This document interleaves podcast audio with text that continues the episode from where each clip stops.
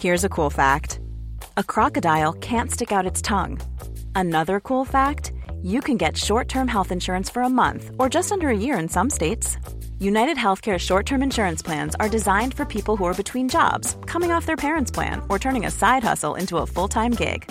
Underwritten by Golden Rule Insurance Company, they offer flexible, budget-friendly coverage with access to a nationwide network of doctors and hospitals. Get more cool facts about United Healthcare short-term plans at uh1.com. This show is supported entirely by its listeners on Patreon. You can support it too at patreon.com/The Phileas Club, and the link is, of course, in the show notes. It takes 2 minutes, and it helps a lot. Hey everyone, and welcome to The Phileas Club. This is episode 106. It's a special about gun owners and what they think, and it's March 2018.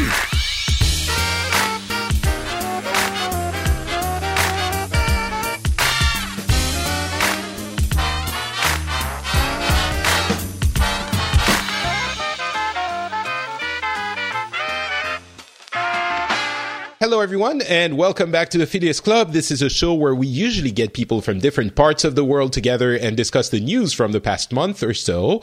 And every other episode, well, actually every middle of the month, we try to do a special where we talk about a specific topic. It might be a specific country or a specific context, background from someone. And today we have three different people who are here to talk about gun, I don't want to say gun control, but I want to say gun ownership and the feelings that come with those, gun ownership slash gun friendliness. My name is Patrick Beja, and let me introduce the panel to you. First of all, we have Brian, who's been on the show before. He's a proud gun owner from Las Vegas, so you're pretty much the caricature of the gun-friendly American, right, Brian? Yes, I'm all for gun friendliness. How are you doing?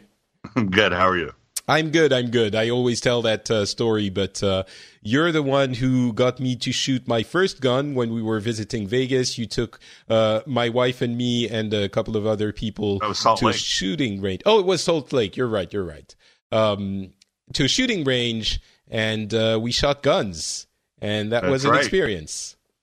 Yeah, you did pretty good. Thank you, sir. We also have two listeners who a number of people sent us messages through, you know, after the last episode where we talk about obviously the issues that the massacre at Parkland in Florida, and it was not an easy topic. I don't think we're going to try to stay away from specific issues of like violence in this episode, but we're going to try to cover the topic in a more general sense and maybe hear from people who are gun owners or, as I said, gun friendly themselves. I chose two messages and two people who I thought were making interesting points. One of them was Jason. Jason, you wrote to me, and you are actually from Texas, right? So another basically gunslinging American caricature. Yeah, the perfect caricature. I'll get back to each one of you two so you can tell us a little bit more about yourselves. In a little bit, but lastly, I want to welcome Jeff as well, who is not from Texas or Las Vegas or a super gun-friendly place, but you did tell me that you grew up in an environment that was very gun-friendly, and we'll get into that. How are you doing, Jeff? Oh, I'm doing good, and I'm currently living in a very gun-friendly state. Okay, where are you? Tennessee. Tennessee, all right. I would love to make a caricature of the accent of Tennessee, but I'm not going to try it because that would be too ridiculous. All right. So first of all, let's introduce each of you.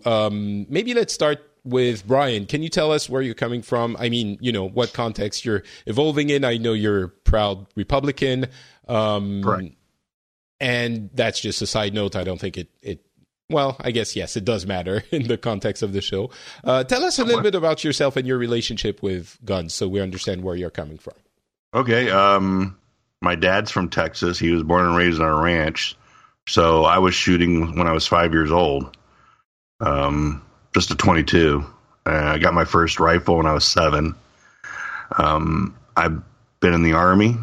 I've been law enforcement, and I am currently a owner of a security company. So that's where I'm coming from on guns. All right. And you are, as I mentioned, a gun owner. You have you carry a gun with you, right? Correct. Right. Yes. On your person. Yes. All right. For work, yeah. For work, do you not carry it when you're not at work? I do at times, okay. Yeah. All right. So that's Brian. What about you, Jason? I grew up in Texas. I was raised in a family that did have some guns, mostly for hunting or target shooting. So I was always exposed to it as a kid. I didn't get any of my own until I was an adult. I don't own anything very exotic, just some, a shotgun for a little bit of hunting. I don't consider myself an avid hunter, but I do occasionally go. And a couple of handguns that have been used for target shooting. Okay, so you own guns yourselves, as you were saying, and do you carry them with you when you're walking around? No. Okay. I could, but no. Okay. And finally, do you mind telling us your political affiliation? You don't have to. I'd consider myself pretty moderate. Okay. So moderate on, centrist? Yeah. Okay. Jeff, what about yourself? You were telling me you're not a gun owner yourself, right? Correct. When I was growing up as a kid, I was in Boy Scouts. So at camp every year I would shoot. Had a BB gun because we had woods and stuff out behind the house where I grew up in Missouri, in rural Missouri. I would go hunting with friends out on the farm that they had, usually just quail hunting. I got family members that have guns. I got close friends that have concealed carry permits. I got another friend that likes collecting World War II memorabilia, so World War II weapons, that kinds of thing. So. Okay. All right. And what about, again, you don't have to say anything, but your political affiliation? I tend to fall on the conservative side. I have voted for Democrats and Republicans, but say in East Tennessee, Democrats here aren't like California Democrats. Okay. That's an interesting way of saying it. All right. So I'm going to say a little bit about myself as well. So as many people probably know, I grew up in France. I wasn't born there, but got there very early in my life. And in France, we don't have a lot of gun friendliness. However, I'm going to get into it in a minute. Things might not be as different or as radical as people might think. So I have never owned a gun. I have shot a gun once with Brian, as we recollected just now, and I didn't particularly enjoy it, but it wasn't like, oh my God, I'm never touching a gun again. It's just, I can live without this in my life. But that's where I'm coming from, and as we mentioned in the previous episode, the general attitude towards guns and the how can I say it? The reactions to gun legislation proposals and in the U.S. seen from Europe is usually one of disbelief because we don't understand how things end up being the way they end up being. That being said, I'm going to get into my beliefs about gun control, which I made pretty clear, I think, last time, but my relationship with those questions. And I think a good place to start is to say how things work in France. And it's absolutely not the case that people don't have guns in France. And I think that's the case in most European countries, which might be surprising to some of the listeners from the US. we have hunting weapons pretty much everywhere. There's a lot of hunters in France. There's a hunter party. It's not a big party, but there's still one politically. And you don't even need a special permit to own a hunting rifle. There are like 4 different categories of guns in France, and hunting weapons, you just need to say that you own it. Like, you need to declare it, but that's it. You go to the police office and you're like, hey, I have a hunting weapon or a shooting range weapon, not a handgun, but like a smaller, probably a 22 caliber one. And you just declare it, and that's fine. You don't need a special permit, nothing like that. You can own a handgun, like a real actual gun. You just need an authorization from the police, the prefecture. Is that how you say it in English? I'm not sure. Yeah. Or the prefecture. So you need an authorization, so they probably check for your, your criminal record, stuff like that. You get the authorization. You buy the gun within 3 months. And you can own it at home. There's a limit with the number of ammunition rounds you can buy in one go. And you can't carry it with you. But that's pretty much the limitation. You can just have it if you have the authorization. And pretty much anyone can get the authorization unless it's clear that you shouldn't have it. But it's still, you're required to get the authorization. The last category is like... war weapons is how we call them, and that you can't get. It's probably things like assault rifles and, I don't know, a bazooka or something like that, that you just can't own. And I think that represents pretty much where I'm coming from on gun laws. It seems like a reasonable way of doing things to me. So I'm sure it would seem too restrictive to many people in the audience, but I'm not saying you should just not be able to buy a gun ever for any reason, right? So as I said, you get an authorization from the prefecture and you can just own the gun at home. You can't carry it with you, but it's like, it's not, no one should ever own a gun anywhere in the country. And as I said, hunting weapons and shooting range specific weapons are just, you just need to say, hey, I have this gun, whatever. You don't even need to ask the permission to buy it. You just buy it and declare it. So that is where I'm coming from on guns, and I'm curious to hear. Maybe let's start with Jason. What do you think of the current situation, in your surrounding? What? Give us a picture of what people around you and maybe yourself think about how guns are being handled in the U.S. currently.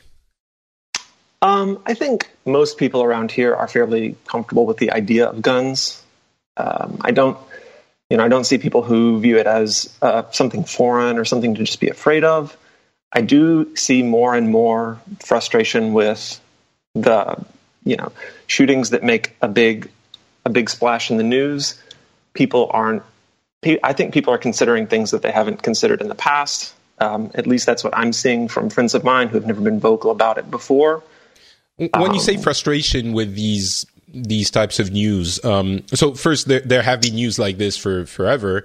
But before I get into that, when you say they're comfortable with guns, they don't have a problem with people carrying guns on their person and going to the coffee house. That's what you like. You go to Starbucks with a Beretta in your holder on your belt. That's okay for people around you. I think that would. I don't think everyone is super comfortable with that, but in general, in Texas, people, if they do have a gun, it's concealed, so you wouldn't see it anyway. Okay. But no, I mean, there's people who don't feel comfortable with that and don't really love it, and to be clear, there are restrictions for if you wanted to carry a gun. You're not just allowed to carry it wherever you want. You're not allowed to carry it on any sort of government property, which means post offices, school property, hospitals. Private establishments are allowed to publish a certain notice near their entrances that say that carrying a gun is prohibited. Anywhere that serves. Do I see it? Yeah, absolutely. Okay. And how do people react to that? Like, if you see more and more, are people starting to say, hey, I'm not super happy with the fact that I can't carry my gun anywhere nowadays? Do you ever hear things like that, or? I think the only time I hear about it like people who don't have a concealed handgun license, which is something extra you have to get here. It has its own requirements and training, and you have to do a quick shooting test and things like that. So only the people who have gone through that process and paid the fees for it and are licensed to carry it on themselves, they're the only people who really consider even looking for it. I think your average person who doesn't have a concealed handgun license in Texas doesn't even notice these signs. And that's not something common, or how would you say, well, it's hard to estimate, but in your feeling, your estimation, are there many people that have that extra permit, or is it relatively rare? It's certainly the minority. Mm. Okay. And I would have to look up what percentage of people have them, but it's not inexpensive. It takes a pretty good amount of time. Occasionally there's a long backlog. I got one years ago. I don't carry myself anymore or anything like that, but you know, it is a hassle to get one, and the majority of people don't have one. And you were saying people now react to the media stories about mass shootings maybe in a different way than they did a few years before. Is that what you meant? Well, I don't think anyone was ever excited about them. Right. You know, it's always a tragedy, but I do think people are... I don't want to speak for them, but I have a feeling that some people thought, oh, this first one or second one were isolated incidents, or a small tweak in things will... address the problem. But I think the perception I'm getting is that people feel like, okay, well, we tried some small approaches and nothing seems to be improving, so let's consider something else. Okay, that's pretty interesting indeed. So maybe there is, at least in your view, and as always, this is always, you know, the person who's speaking is speaking from their own experience, so everyone's experience might be different, but you're thinking maybe there's a small shift starting to happen, given that what's been done until now maybe hasn't worked as well as people would have hoped. Sure. What about you, Brian? What is your... what are your feelings about all of this? And you know, again, carrying around you and the way people react to all of that in your environment? Well, most of the people in my area are the people I associate with, I guess, are fairly pro-gun. I have one friend who was fairly anti-gun years ago, and...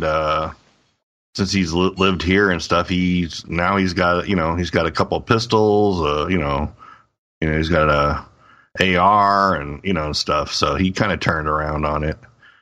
I think in my area, it's generally pro-gun. You know, I can't speak for everybody, but you know, most everyone, it's pro-gun. One, you know, the stores I see that have have the no gun things, it's usually like maybe some kind of chain, big chain, national chain. So, but most stores don't have the sign. It's just it's not a big deal. I mean, we've had open carry, like in Nevada. It's called open carry when you have it just on your hip so everyone can see. We've had that for years, and it's just never been a big deal, you know. So people consider it like it's not really. They don't consider it a problem. No, it's not, because it's not very common. I mean, some people do it, but not very many, you know.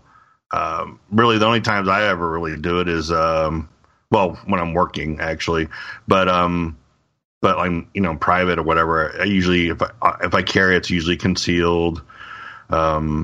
It's just that, let me see.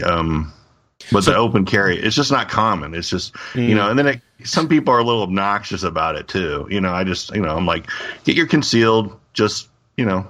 Mm. So would you say how often do you encounter someone, and this is Las Vegas, so it might be a little bit different from like the rest of the country, but in general, in your, you know, your last, I don't know, few years. Once every few months, maybe. You see someone with a gun on their hip or open carry. Yeah. So people are used to it, you would say. It's just like it's a thing, and it's used to it, and you think people don't think it's a problem. Those people aren't the problem, right? Yeah. Mm. But I mean, the idea that anyone can get a... Well, anyone. Again, that's another question, but that people can get a gun and open carry and all of that. Sure. People don't consider this a problem. No. Okay. Because that those people that do it, they're not committing the crimes. They're not, you know, it's just, they're just enthusiasts, or maybe they were going out camping, or, you know, something like that, you know. Mm. They got a little, you know, they have a snake gun on their side. So, oh, there is such a thing as a snake gun? Well, that's what you just call it, you know, when you're going out. Because, like, when I grew up with my dad always carried a gun when we went outdoors, because you just never knew. You know, you might run across something or whatever, you know. And my dad had a hatred for rattlesnakes, so. Understandable.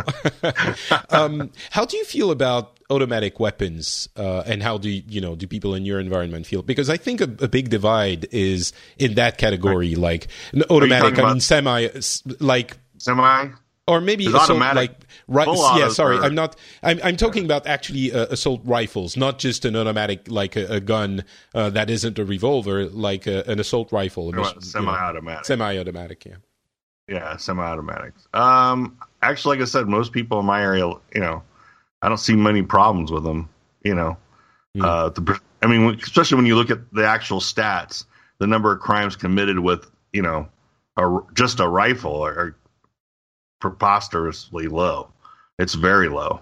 You know, handguns by far are used the most in crimes, and, you know, that stat's been going down for years, too. But I don't see it's like a big deal. I mean, I got just down the road from me, the county put in a new shooting range a few years ago, so people could go out and shoot their rifles and their pistols and their shotguns. And, you know, it's a real sporting culture here. Yeah, there's definitely people into it. Okay, so lastly, how do people react to the massacres that we see, the school shootings? How do people around you usually react to it? Well, nobody likes it, obviously. Clearly, I mean, yes, obviously. I think if anyone thinks, I think the problem they want to see the problem. I don't think they see it. I think if there was something reasonable, there needs to be some kind of reasonable changes. You know, like I put my note or whatever. I think, you know, doing a better job of making sure mentally ill people don't get guns, that they're on a list, or like we had that shooting at the church in Texas. That guy should have never been able to get one, because he was supposed to have been put on a list for domestic violence, but the Air Force didn't do it. You know, there's some bureaucratic problems that need to be corrected. And like I said, and that's part of the mentally ill thing, because you got 50 states reporting 50 different ways. And, you know, I think in my opinion, for me, I think that needs to be improved, you know. So that's an interesting one, because I think you're probably the most gun-friendly person I know. And when we get out of the murky, you know, questions of, is this good or bad specifically, there's a sentiment that, okay, maybe some things need to be changed or tweaked, at least, even amongst your peers and people who are gun enthusiasts. Okay.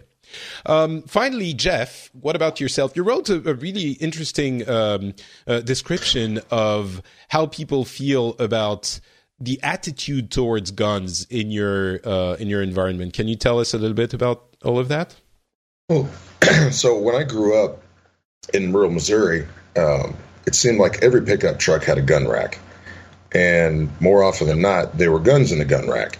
I mean, it was a lot of farmers in that. Now, though, you would see gun racks in the pickup trucks for the students at the high school, but they wouldn't have guns there. But I remember those days. Yeah, I mean, it was just common. You go up to the square to go shopping or whatever, and, you know, windows were rolled down on the pickups and guns were there, and it just wasn't a big deal. So let me interrupt you for just a second. There would be gun racks and guns in the gun racks often, and they would go shopping and they would leave the gun unattended in the gun rack, like in the parking lot? Yeah. How, seriously? Okay. Yeah. Wow. I mean, look, I lived in a town of 11,000. I mean, the Walmart was way out at the other end of town. So it was still when you had the town square and that kind of stuff. And I mean, you knew all the cops' names, you know who the sheriff and all that was. It was just a, you know, smaller community, and it was just a, you know, I don't know, you can call it Mayberry, you know, just a small town thing. But it was, and you know, so they would have deer season And in Missouri, you could use a rifle. So they would be hunting rifles. They would be hunting rifles. It's not like a shotgun or right. It's well, it'd be both. Okay, yeah, shotguns as well. Yeah, 308 or 30-30s or whatever, and hunting was excused absence for school. So first day of deer season, and man, there was hardly anybody in school because everybody was out hunting. And when you're a farmer and that, and you got deer eating your crops, you're allowed to shoot deer out of season, just because of the damage that the deer do to the crops, or coyotes. Those were free game. You can shoot those whenever, just because of the nuisance. I'm going to interrupt you for another second. Do you feel like people arguing for stricter gun control also would impede that part, those activities like hunting and things like that? Because to me, as I mentioned, in France, not everyone hunts, but it's a very, very common thing, and no one has a problem with it. Well, some people do, but for other reasons. But do you think people feel, oh my God, when they think they're going to come take our guns, they think they're going to come take our hunting rifles? Well, you get some people think that, because you do have people that want to get rid of all of them. Nowadays, in those same small towns, you don't see the guns or the in the trucks or the racks or that anymore, just because people's cars get broken into and whatnot nowadays. So it's not really as prevalent anymore. At least when I've been back. That's interesting. I don't see those anymore. But I was at I was at Sam's Club. It's a big warehouse store.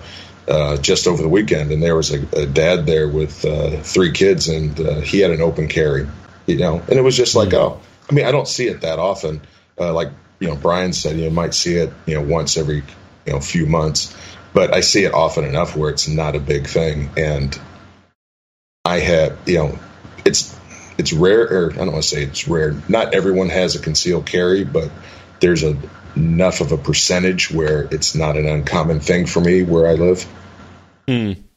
So how do you feel about, you, I guess, and the people around you, about, same question, those stories when they come up, school shooting, go ahead.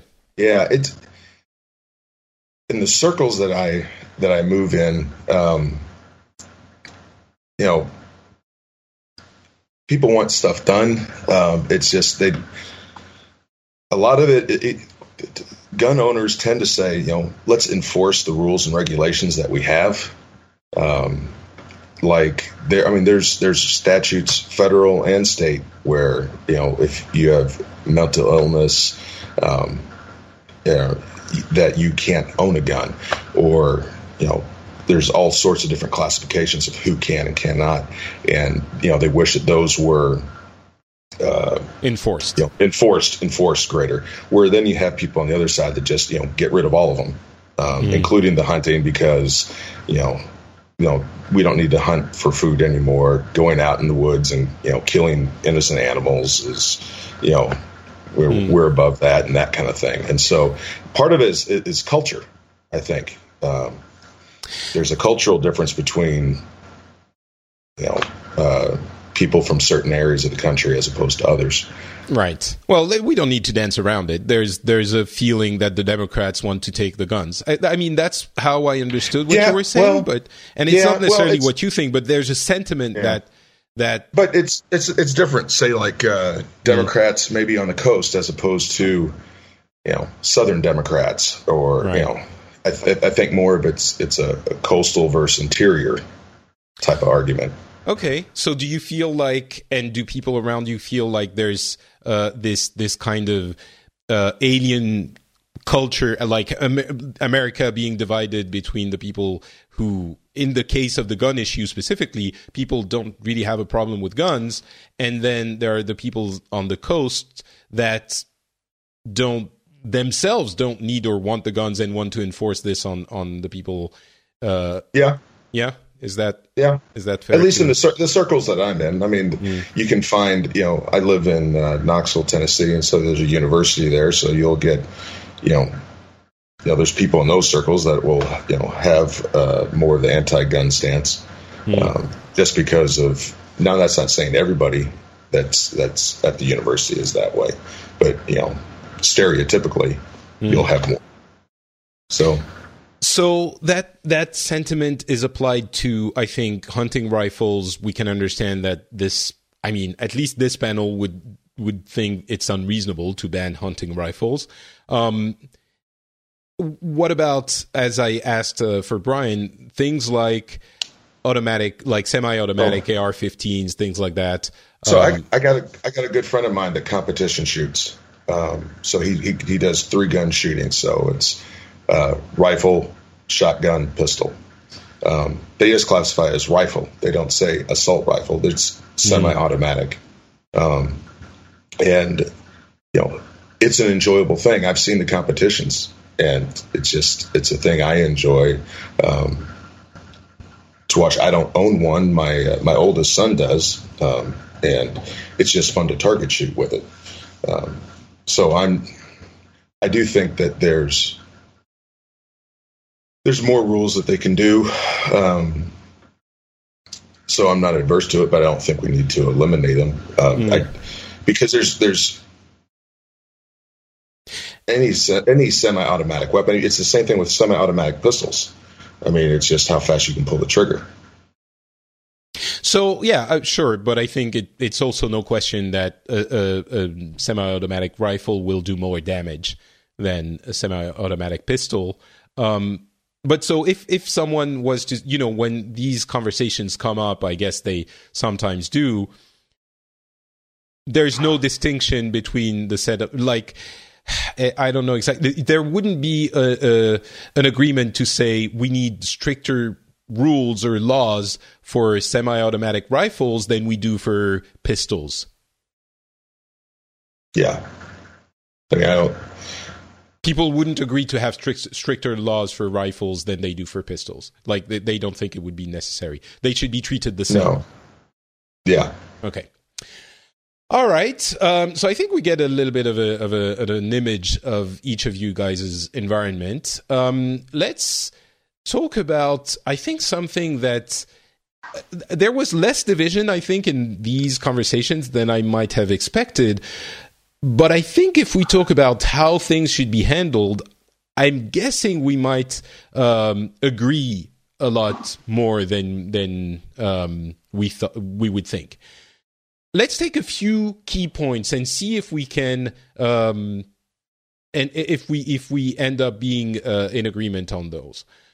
I'm going to use parts of the questions that are discussed on an article in FiveThirtyEight. I can't remember if we mentioned it before we started recording or after. But it's basically a collection of polls. There are many different polls covering different demographics and basically putting into light what people think about different statements about gun laws. They're divided between GOP and Democrats, and sometimes they're quite far apart, but also sometimes they're quite close together.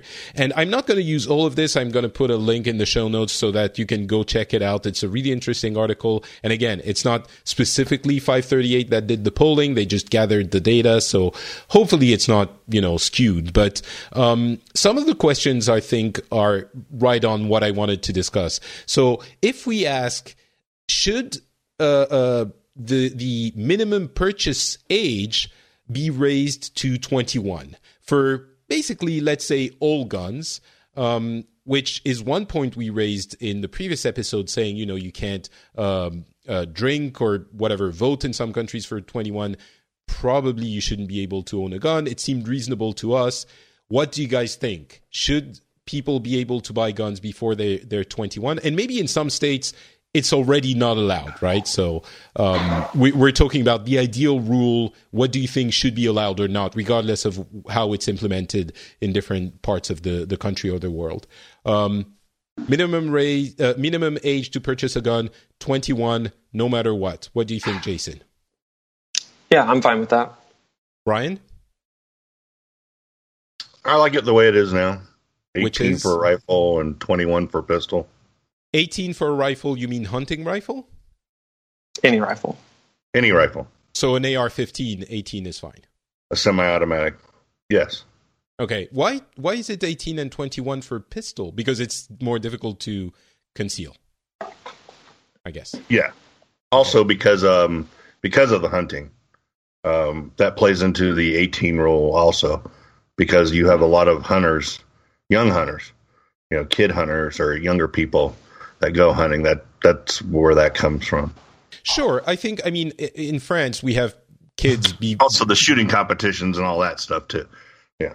Sure. I mean, in France, we have kids younger than, I guess, 16 that start hunting with their parents. Doesn't mean they can go and buy a gun themselves. But I'm curious, if we authorized, you know, 18 for a hunting rifle and then 21 for rifles that aren't made for hunting, unless you're an athlete and you have a license with, you know, something in your shooting yeah. See, now you're getting into these classifications, like what's what, you know, because what people think, you know, a lot of times what they consider to be an assault rifle has to do with the way it looks. And like you can look at the pictures of like a Ruger Mini 14 versus, you know, like an AR-15 type rifle. And they'll look right at that AR-15 and go, oh, that's the, you know, that's the bad one. And they're both basically the same. You don't think it is? Huh? You don't think it is? I think people are bad. No. Jeez. Really, Brian? Seriously? Like, you don't think... So, AR-15 and hunting rifle, you think, should not be differentiated for purchasing age? Hello? I would say no, not right now. Okay. All right. What? Yeah? I was going to ask Jeff, what about you? I'm not so much. I'm fine with keeping it at 18, but I'm also okay with raising for doing a classification for certain weapons for 21. Okay, so if we're I'm not adverse to it. If we're talking about things like specifically differentiating hunting rifles and semi-automatic like rifles that aren't made for hunting, like right, yeah, okay, all right. So that's the question about 21. What about the background checks for all gun purchases?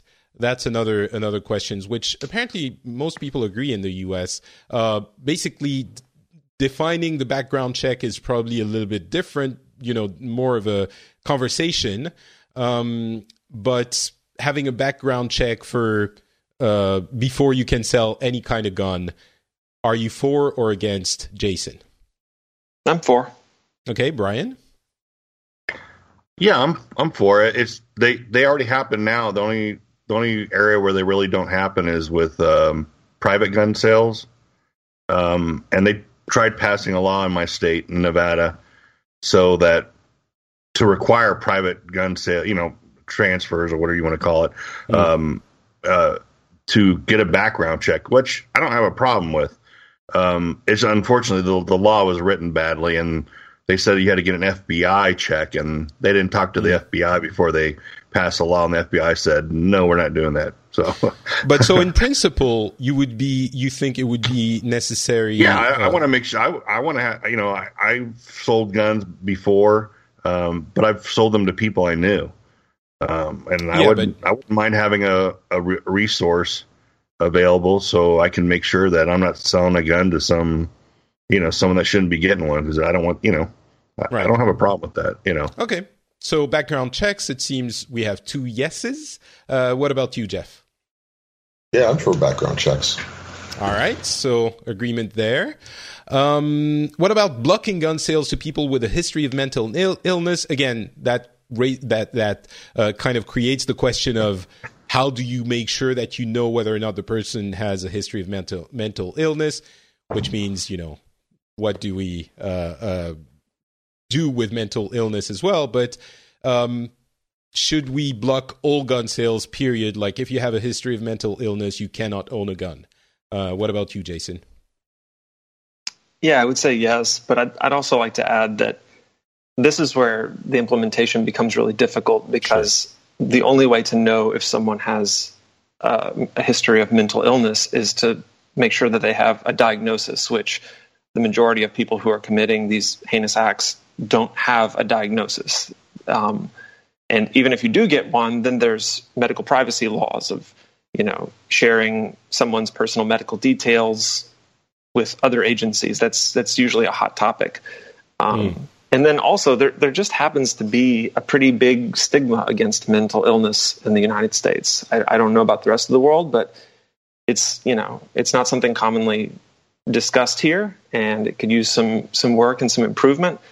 And it's worth pointing out that I think statistically, you know, there's many mental illnesses that you're more likely to be a victim of violent crime than to actually perpetrate one. And so it's important to realize that, you know, if someone has Asperger's disease or something like that, that they're not likely to be violent, or they shouldn't be stigmatized any further than they already are by these kinds of discussions. And do you think in the case of gun ownership, that would be an issue for someone with, like, if we would say someone with Asperger's disease or some form of, you know, they're on the spectrum of autism, which Asperger is a mild form of autism. If I'm sorry if I'm misrepresenting the illness, but if we were to say those people that are diagnosed with this should not be able to purchase guns, that would that would qualify as stigmatizing them.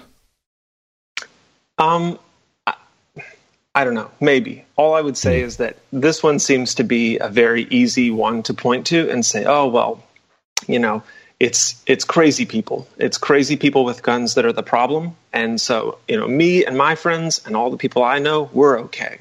But it's the crazy people. And it's really easy to say that when, you know, some people that commit these crimes, you don't know that they have these problems, or it wasn't commonly known. Some people you do, like this Parkland shooting, for example, but that's the issue. I think it's, yes, obviously you're not going to catch everyone, but if you know some of them are preventable, then maybe if there's a way to prevent them, why wouldn't we? I guess it's the question that many people would ask. No, I'm for it. I think the actual implementation of this one specifically, this isn't as easy as, you know, an age restriction. This one's going to be a little bit more difficult to implement. And I personally feel like occasionally it's a scapegoat for a lot of people. Okay. What about you, Brian? Yeah, I think, like what I told you in the email, I think there's definitely room for that. But like Jason, I think it's easy to say yes to that, but it's called the implementation. Like I said, you got 50 different states, and they're going to have 50 different ways of reporting the people. Having, you know, like my mom's mentally ill, and dealing with that and seeing how you get people that they kind of don't want to do anything. And, you know, I couldn't even get they wouldn't even want to say legally that my mom is insane when she is. They kind of refuse to do it because it's too much of a hassle to do it. Like I said, keeping guns out of the mentally ill, and then which mental illness are we going to apply it to, and for how long? Well, depression. Well, okay, depression. That sounds like yes, but people come out of it. You know, you know, like I said, it's that's what I'm saying. It would take some thoughtful discussion to really kind of implement good ideas on it. So, but it seems what I'm hearing is there are reservations about the implementation, but in principle, you're not opposed to it. Oh, no, definitely. I would say, like, I mean, if you say you want to keep it out of schizophrenics' hands, I'd be like, yes. Okay. You know. Right. You know, there's definitely people. You know. Yeah. What about you, Jeff? Yeah, I'm for it. I'm for it. Now, you know, there's, you know, you have a, you know, right to medical privacy, but when say if you had a mental illness and then you were denied a gun, I don't think that, you know, it should show up to the retailer saying, hey, this person we're denying, you know, due to reason of, you know, mental illness. It would just be like when you get your credit card declined, where it just says declined. It doesn't give a reason. Right. It just is. If you know, if you want to know why, well, you know, contact whatever reporting agency or authority is doing it. So that part of it, I think, would be easier. But yeah, there's minutiae and all that stuff. Problem is people don't want to take the time to, do that. It doesn't make for a good soundbite. Mm-hmm. All right. So again, kind of an agreement there. And I don't know how easily it would be implementable, but what you're saying, it seems like a system where you get someone's ID card when they buy a gun, it's required, and you check with some sort of governmental database, and it has to be federal. Obviously, it has to be unified. And you see whether they are authorized to own a gun or not. And if they're not, then you can't sell it to them.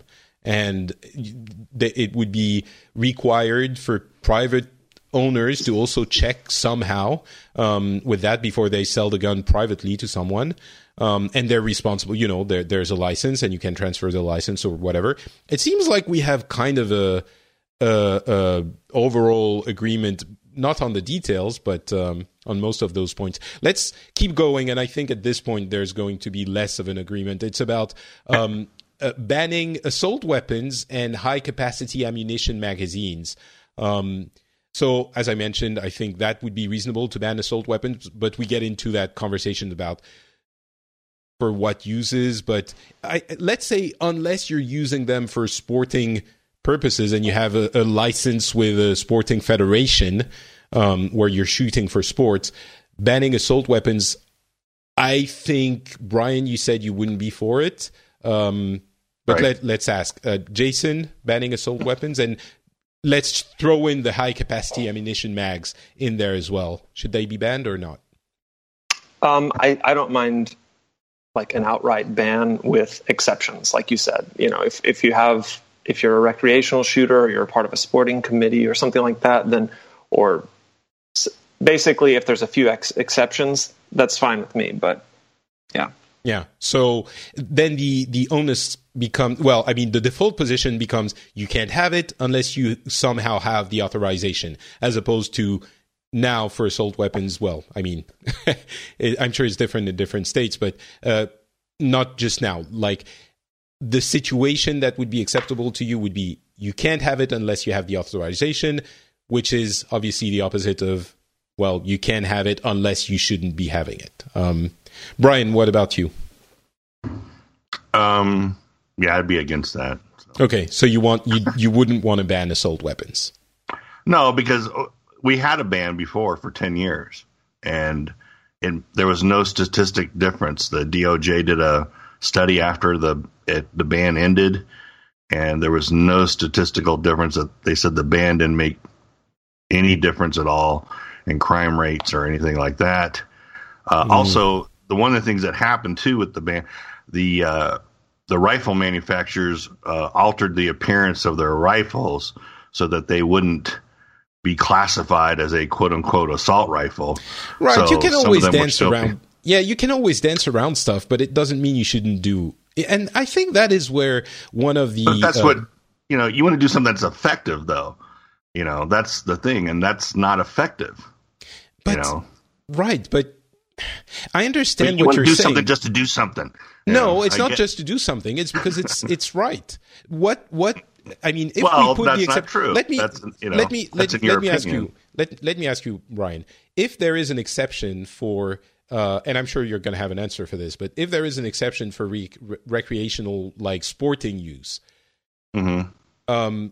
What other reason is there to own assault weapons with high capacity ammunition magazines? Why should someone own that? Why should? Because they have the right to. Okay. Well, I'll have to say one of the things I find a little bit annoying to me is that how the Second Amendment is not given its due. That it's just kind of brushed off as a joke. Mm. It's the Second Amendment for a reason. It's right after the first one. It was done for a reason. So, I think people like you, Patrick, need to approach the issue from that and kind of respect the Second Amendment, because I think a lot of times it's given short shrift, and it's just kind of whatever, it's just kind of thrown off to the side. Mm. But so. Are you suggesting that we should have you know, regular people owning grenade launchers or fully automatic weapons? Well, first of all, those aren't legal. Fully automatic weapons are class 3 weapons. Oh, I know they're not legal, but if also grenade launch. Hold on, grenade launchers. That's a destructive device. That's a $200. You know, that's they're not even sold. And destructive devices carry a $200 per thing. You know, per no, piece. But Brian, someone decided stacked. These back when the Second Amendment was written, those devices didn't exist. So at some point, someone decided those ones are too dangerous or too bad or too destructive or whatever, and those ones are okay. So it's not like the Second Amendment is universal for every single type of weapon. So I understand what you're saying about the Second Amendment, but it seems like you're applying this to, like, as a blanket, well, assault weapons are okay. But someone decided that. So it's not like it's a universal right. It's someone or a group or, you know, whatever, who decided which one is okay and which one isn't. So it doesn't seem incongruous to say, well, maybe these ones were badly classified. I'm not saying they should be. I mean, yes, I think they should be, but in the theoretical discussion, they could be reconsidered. And you're saying, no, they couldn't be reconsidered, right? Does that make sense? Well, like I said, I think it's something, I think it has to be approached, you know, in a certain way. And I think a lot of times the rhetoric is just all about just get it right, you know, just get rid of it. You know, there's not much thought given to it. And like I said, I don't think there's a lot of respect given to the Second Amendment. And like I said, I think that people need to approach it that way, you know. Okay. It's just... No, go ahead. Oh, well, like I said, you know, like I said, you want to take... I mean, you have millions of law-abiding gun owners. And now you're just basically saying, hold on, you're just basically saying we're going to deprive you of your property. We want to come and, you know, we want to take those away from you. And it's funny, that issue is not so easy, you know. It's funny that Go ahead. You sort of go into, and this is not necessarily a criticism, but you go into the arguments that we hear from, I think to me they seem almost like a caricature, but I think they are genuine from certain people. It's like that's what you get to, and that's how people feel. It's like, well, the Second Amendment is there for a reason, and it's a right that was given, and that is important, and you can't come and take my property. And that is something that doesn't resonate with me because of my background and environment, but I'm pretty sure it does resonate with some other people. Clearly, it does resonate with you, Brian, but... with many people. Yeah, obviously, with you and many others. I just have a hard time... I think the thing that is difficult for me is reconciling the damage that is caused by a certain state of things and basically people be willing to sacrifice the damage for what they consider their right. And I think your argument would be, yeah, but the damage isn't as bad as you think it is, or as bad as you're saying it is. Europe, you know, a lot of when you look at it per capita, countries in Europe have similar rates of mass shootings. No, you know? No. I can't let you say that, Brian. I'm sorry, that's not the case. Per capita, it is, yes. No, it is not. We can start dishing out numbers, but I'm sorry, that's just not true. And also, we don't have assault weapons. Why do you say that? Because it's the truth, because it's a fact. We don't have mass shootings like school shootings. Bataclan? The what, sorry? Bataclan, Charlie Hebdo. Those were mass shootings, yes, right? Do you know how many people died there? Anyway, over 100 in Bataclan. Let's not get into that discussion, because it's going to be very, very... long and different, and it's going to take us into another area of that conversation. You don't want to ban assault weapons. Not right now. Okay. So I think the key argument is assault weapons versus semi-automatic weapons. And when you say assault weapons, basically, it's any semi-automatic rifle. It's just that the ones that the AR-15 has a military look to it, so it gets classified as an assault weapon. But you can, but you know, there's any, you know, rate of fire for any semi-automatic is going to be, you know, within, you know, a certain range that's going to be fairly close. I'm all for banning high-capacity mags, the bump stock, so that it, you know, it increases the rate of fire. Yeah, go ahead and ban those. I got a friend of mine that owns one, and he's, you know, thinking about just going ahead and selling it because, you know, after the Las Vegas shooting, just because, you know, he's he figures not comfortable he's going to, owning it. No, he's comfortable owning it. He's just it's going to get banned, and he's going to lose it. So he might as well sell it and get his money. Okay. Yeah, I don't have a problem with the bump stocks going. Yeah. Can you explain what you don't have a problem? No, I don't. You don't have a problem with them going, with them being banned, do you mean? Getting banned? No. The bump stock, for the people who don't know, who might include myself, it's basically magazines that have like the, the yeah, go ahead. No, it's actually an attachment to the basically kind of like the shoulder stock, and what it does is it you kind of like put your finger on the trigger, you fire it, and the rifle moves the recoil from the recoil, so then it's hits your finger hits the trigger, so you increase your rate of fire. But it's I don't like anyone that, you know, like I said, it's fun. I've shot automatic weapons and they're fun when you're shooting on someone else's dime, but when that's my ammo, you know, it's not cheap, so yeah, it kind of loses its fun. Yeah, I'm like, oh, yeah, that's really expensive. I mean, if you want to have high capacity ammos, then fine, have them at a range where you can rent the, you know, rent the magazine. You know, you have to, you know, they hold your ID or whatever like that. Of magazines, and then, though, there's millions. You're never gonna get rid of them. There's millions of them. Sure, out there. I understand. They tried getting rid of them before, and of course, yeah, didn't make any difference. Okay, but you know, but through time. Nope. It'll go down. Nope. I agree with Jeff. Okay. He used to say the same thing about smoking prevalence, that everyone smokes, and they're addicted, and it can't be stopped.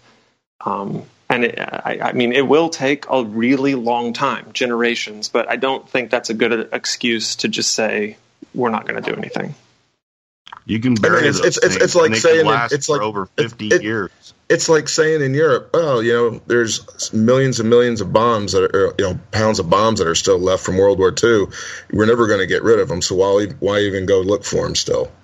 Unsurprisingly, I'm more with Jeff and Jason on that, but I understand, Brian, you're surprised. Just to explain my perspective on this is, you know, I have a gun, and I'm not anti-gun. I mean, I think that's pretty clear, but you know, a restriction that we've been discussing wouldn't particularly impact me. If I want to go and shoot really, really fast, some really exotic things, I can go do that. You can go to a gun range today and rent a fully automatic, I mean, a straight up machine gun.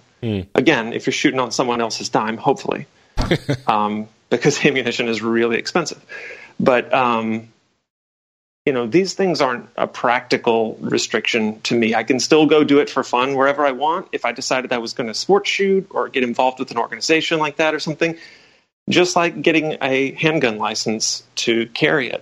You know, it's an avenue. It's just an additional hurdle that reduces the prevalence and the, just it stops making so light of a casual thing. I think the last question is going to get all of us back together, and I think it's... Not me. No. Oh, yes. It will. But because the last question is, should we outlaw all guns, period? No question, just all guns should be outlawed. Jason? No, and I usually feel like that's a red herring anyway. Yes, obviously. There's so little support for it. I think the poll that you're looking at says like 10%. I mean, it's so poorly supported that I don't think it's something that should even be brought up. I don't know. I think, you know, maybe that's my impression, but I think that some people think, they want to outlaw all the guns. And that's as you're saying, it's not something real. Sure, some people think that, but there is no significant support, I think, for outlawing all the guns. So I think it's worth mentioning, just to make sure that we're all on the same page, that no one wants to outlaw all the guns. We're talking about, as we said today, I think overall we've come to a lot of agreements, even with Brian. Maybe not a lot, but some agreements, even with Brian, a lot between the three of us and then Brian, some. But no one is saying we should outlaw all the guns, right? Brian, Jeff, no one's saying that. No. I feel like it's often brought up by the NRA to drive gun sales. All it does is drive more gun sales because people panic. Mm. Do you think that's accurate, Brian? Oh, yeah. Mm. Jeff? Like when Obama was president, gun sales went through the roof. Mm. Yeah, I was going to say, I just saw a thing saying that in general, really Republican administrations have poorer gun sales because people aren't afraid that someone's going to take your guns. Mm. Okay. Jeff, you were saying something? Well, I was just basically going to reiterate what they said. Mm. So, okay. So basically that's something brought up by people who want to sell guns that get gun sales through the roof. Brian, you were confirming as well? Yeah. That's like, I knew people that were kind of riled up. Oh, Obama's going to take our guns away. And I was kind of like, well, like how? Like he hasn't said anything. Like it's not going to happen. Mm. But the one thing you didn't ask me is this, like, if you want to talk about the semi-automatic rifles or anything, you should ask, like, do you think we should have another extra tax on them? And that's something I think we could consider, because I think price does, make a difference. It can keep it out of, and you don't want them to, because that shit's expensive.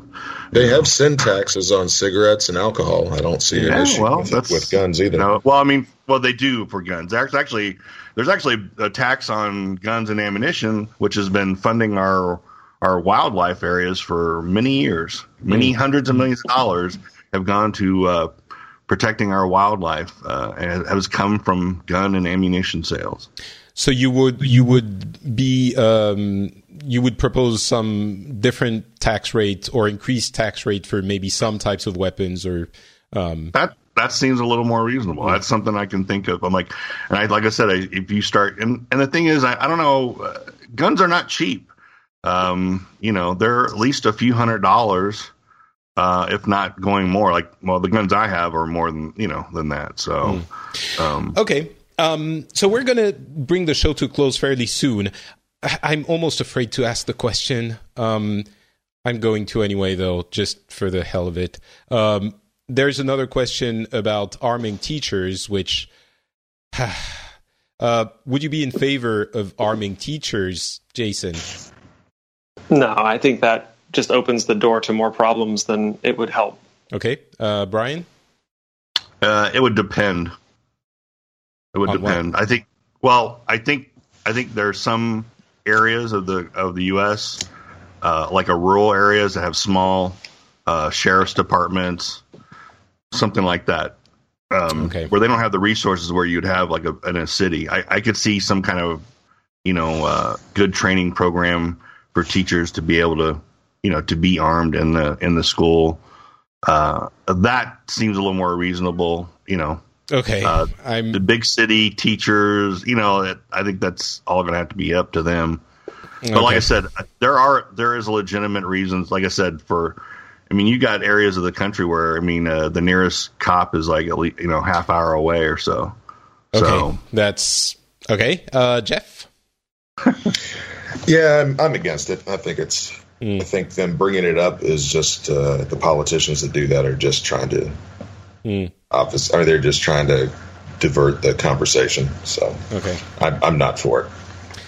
All right. So that's another area where we have almost agreement. But Brian is arguing in some cases where the closest cop is pretty far away. It might. I think those cases would be so limited, though, that I'm not even sure. Well, that's what I'm saying. It's a small. Also, I think we do need to improve school security. you know, the way our schools are built, the way, you know, we secure them for the kids. I don't know. You know, the things the image I have, which might not be the, you know, very accurate, but the metal detectors at school entrances and things like that, it seems like you're all right. Another conversation for another day. I think overall we got a fairly interesting and I hope accurate look at how, you know, some and maybe many of the gun owners in the U.S. look at this issue. And again, even in the cases where we disagree, the thing I take away from it, and I thought that was how this conversation was going to go, so I'm pleased to see it actually did. But the thing I'm taking away from it is mostly people agree on many things. There are things that we wouldn't agree on, and some question I didn't ask because I actually, we all know that we weren't going to agree on, although maybe not that many in the end. But overall, I think the image that we have in the media and in Europe, as we said last episode, it's an image that is of much greater division and antagonism than the conversation we had here. And of course, it's a specific kind of welcoming safe space, right? I'm sure the right side of the aisle loves that word. It's a safe space for Republicans to express, or conservatives to express their opinions. But still, if people were actually talking about things at a table, having a beer, discussing these issues, there are many things that could be agreed upon and that could be implemented. Now, maybe the actual issue is politicians being paid off by this or that organizations and not willing to do this or that. Brian, it seems you're saying that. I think like when they talk about the money in the NRA, I think it's vastly overestimated. You know, the whatever you want to say, the power of the NRA is that the people that are in the NRA vote that issue. That's what it is. It's right, not right. It's not money. Yeah, donations. But political donations, it's that the people vote. I mean, they vote hard on that issue. Yeah, but Brian, even yourself are, I think, as I mentioned, the person who is the most for advocating for gun rights that I know, and I suspect you are in the you know, in the category of people in the US that are probably the most for that. But even you are agreeing that there are some. Well, okay, but let's not. You know, there are crazies everywhere. But there are some changes that you think would be beneficial, and other people that are also gun owners are saying yes, there are these and these things that we can do, and yet they are not being implemented. So, when I'm asking why is that, it seems like it's on the politicians' part, and why is that? Then that's a whole other conversation. It doesn't snag the sound bite. Because when you get down to it, it's a multi-faceted issue that would that takes thoughtfulness and reasonableness to arrive at an actual kind of effective solution, or at least, you know, part solution. I don't know. I mean, yeah, Lord knows the politicians can't think about stuff. Those good for nothing them. All they can think about is the next election. True. Yeah. I liked what.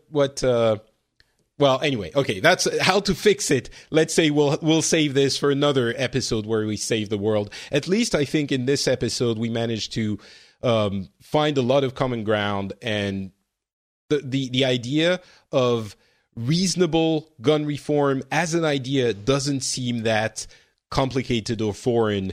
Even with, because you're all gun owners and, you know, or have been gun owners, and you are in the pro-gun part of the spectrum. So the fact that we can have this discussion is, I think, important. And the fact that other avenues are not managing to have that conversation in that way is a real shame and the real problem, I think. And I don't understand. Maybe the disbelief shifts to why is that not happening elsewhere? If, you know, it's a freaking small little podcast with just people discussing Maybe that's the thing. We're discussing it quietly with no need for more clicks and more. There's no winners or losers. Yeah, I guess. Yeah, we're not. And that's what politics is. You're not doing a clickbait stuff, you know. Yeah. And you know how I'm managing to do a not clickbait stuff? Because people are subscribing to Patreon. That's right. That was good. You can help the show. All right. Good. Hey, what's the gun situation in Finland? Lots of people have guns. It's hunting mostly, but lots of people have guns. First of all, because we need to defend against the Russians if they ever show up. But you know, it was 2 days ago. It was the anniversary of the Finnish surrender to the Russians. Don't use that word. In 1940. I don't think that's the word we use here. Or the ceasefire. I'm sorry, the ceasefire. But yeah, there were tons and tons of guns. And there's a problem with alcoholism as well, which led to other... I mean, they clean things up in Finland, but there's still lots of guns and lots of hunting. And that's not the case. You know, I talked about France. I'm talking about Finland. In Switzerland, every person has to have a rifle, right? Right. And they're all in the army. Yeah, and there are lots of examples of people. So it's not about, I'm getting back to that point, and I don't want to launch the whole conversation again, but it's not about, removing all the guns. It's about choosing which guns are okay to own and which ones should probably be more regulated, which... I think a better differential is gun violence versus mass shootings, because it's two different... different things. Sure. And so, and then we start wondering why the mass shootings happen in the U.S. and elsewhere, and then we talk about mental illness and the way it's handled, and healthcare, and guns as well play into this. And I think ultimately the issue becomes it's super complicated, and not one thing will be a magic fix. But again, it sort of jumps into that doesn't mean nothing should be done, which is a point Jason was making earlier and which I wholeheartedly agree with. But all right, let's end the show on that wonderfully hopeful note that we should do stuff, and give each one of you guys the opportunity to tell people where you do. You have like Twitter accounts or websites or something that you want to talk about for people to follow you or find you on the internet? I don't know if any of you do, but Jason, what about you? Sure, you can reach me at Jason Chisler, Chisler. Jason Chisler on the Twitter. What about you, Jeff? No, I don't do any of that. I barely have time for the things I do. Okay. That's fair enough. And Brian? I'm on Twitter at BHess. BHESS. You can find me on there anytime.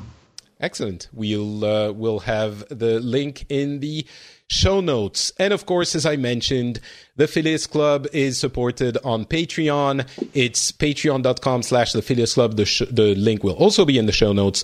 If you want to support this kind of thing and this kind of, I know it's not sexy. I know it's not, clickbaity. It's not the thing you'll see on BuzzFeed or shared a million times on Twitter. But I think it's valuable. I think for some people there is interesting stuff to be gleaned out of these conversations. And I hope, if you're listening, I hope you think so too. And if you do, then I will happily take your dollars, dear sir or madam. So go to the patreon.com/the Phileas Club and consider giving me the equivalent of a coffee or a beer or something for each episode published, because I'll take that money and use it to buy food for my child. Do you want my child to go unfed? No, it's fine. Don't worry. It's fine. I don't need the money for the kid. I'll still take it, though. So patreon.com/the Phileas Club. Thank you very much for listening. I'm also NotPatrick on Twitter and Facebook. And we'll be back in about a couple of weeks, I hope, for a regular episode. And that's it. Thanks, everyone. We'll talk to you then. Bye. Bye. Bye.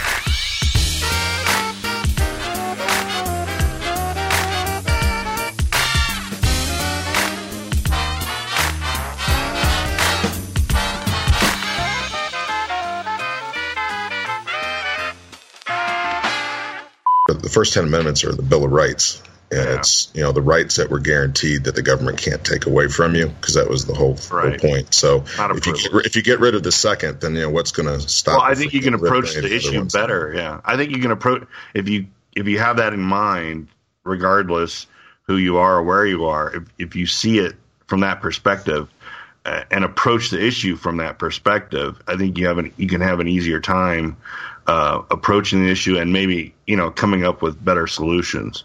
You know, more effective ways to do things, you know. Yeah, I'm not sure how it helps the solutions. Maybe it does, but it certainly helps understanding where people are, because I hope that's something I expressed in the show. I definitely disagree with the way you're portraying it, but I understand that many people feel that way, and that's important to acknowledge as well. Portray, I don't understand. Sorry? The way I portray the Second Amendment, or what was? Yeah, I mean, what you said, the fact that it's it's essentially a God-given right that you have to own guns. And you get into the whole conversation about what the intent of the Second Amendment was and what the situation of weapons was when it was written. I think that's an important thing to take into account.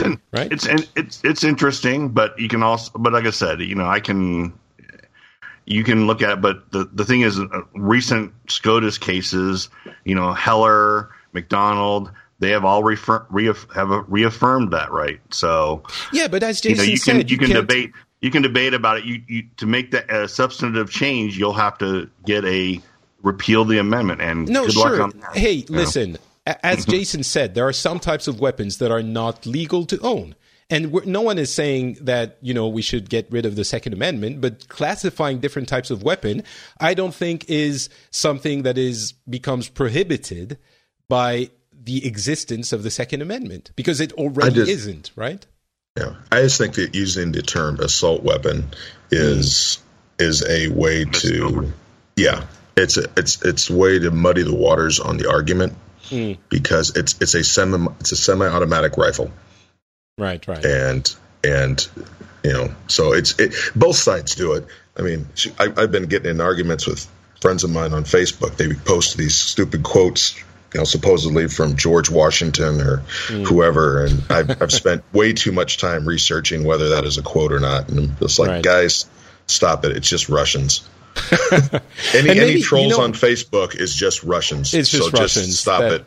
I think a better way of approaching it, maybe we should have done this. By the way, I hope it's okay. I might include this in the post show, this conversation. But but I think a better way of doing it is thinking of which weapons are considered, let's say, for lack of a better term, war weapons like grenade launchers, and which aren't, and changing the classifications on those. Might be a better way of approaching it. I don't know. Maybe it isn't. And not specifically saying assault weapons, which, as you have mentioned, doesn't really have a clear definition. So correct. Yeah. Well, like I said, go ahead. I'm sorry, Jason. We already have, limits on a number of rights, right? There's times you have to get a permit for certain speech. You can't yell fire in a crowded theater. There's already certain gun laws that require a license before you can engage in them. There's already certain guns that aren't allowed. So I think substantively, we live in this world already. It already happens. It's just maybe time for an update or a revision. It goes back, for me, to think you're not going to get rid of them. We had the ban for 10 years, and it didn't do anything. One of the things, too... Which gets go ahead. I'm going to make a real quick point.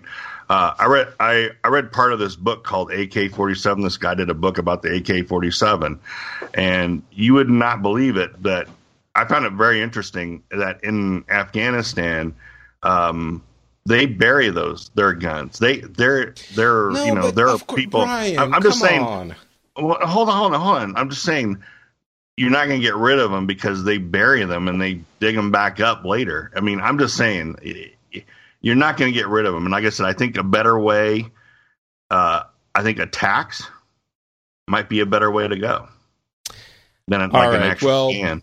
You know? Yeah, I'm sorry. I just don't think this is a reasonable argument. But then only the privileged will have guns.